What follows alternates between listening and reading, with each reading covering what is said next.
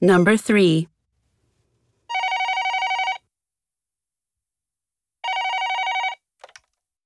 Hello. May I ask who's calling? Good morning, Miss Reynolds. This is Gordon Durst.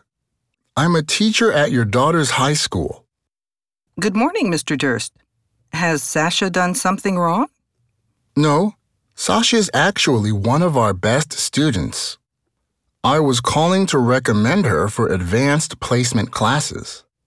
She would need to take a placement test first.